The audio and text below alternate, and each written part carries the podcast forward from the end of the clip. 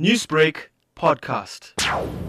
Yeah, I think it's, a, it's going to be a fantastic tournament. Firstly, I think it's got a good format in the sense that every team will play against each other, uh, which gives a better chance for everybody to play uh, in certain uh, groups, and that uh, there's a tendency to be being left out at the quarters or semis, one would say.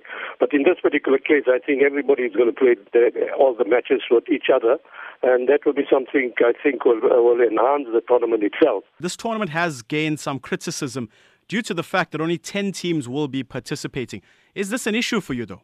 Look, uh, you know, at the times comes that when you do take, like, say, mediocre teams or, uh, the, you know, the teams from all over and then they play the, the preliminary rounds, it takes a little bit longer. And sometimes, you know, matches like these uh, in the ODIs, you always find that you can get a surprise element. And here now, of course, teams have been graded according to the strength over the last 10, five years or so. And according to that, they are correct. So I think it's, a, it's, a, it's sort of fair reflection, uh, reflection on the teams which will be participating at.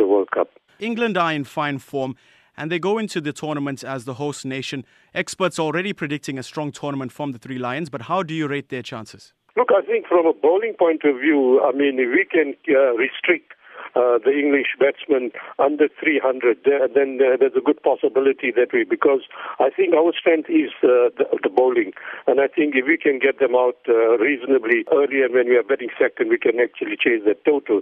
But I think, uh, yes, our batting has let us down in home series out there, but it looks like some of the boys have got back to Amla is back in form, du Plessis is back in form, de Kock is back in form. So we've got a lot of players who are doing well. You mentioned South Africa, and let's talk about them again. You also mentioned how strong we are regards to bowling.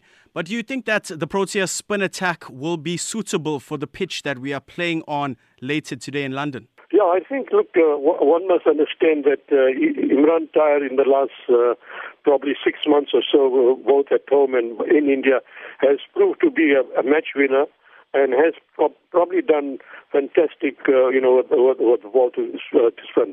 I think probably taking him into into account, and then of course you will probably find Duminy doing the off spin. I don't think we'll go completely for two two spin uh, bowlers, but I think we'll probably rely on uh, you know people like uh, uh, to uh, throw a few off spin bowling out there. But otherwise, I think that uh, you know I think our, our spin bowling can uh, adapt itself out there, but I think that we'll rely more on pace than anything else.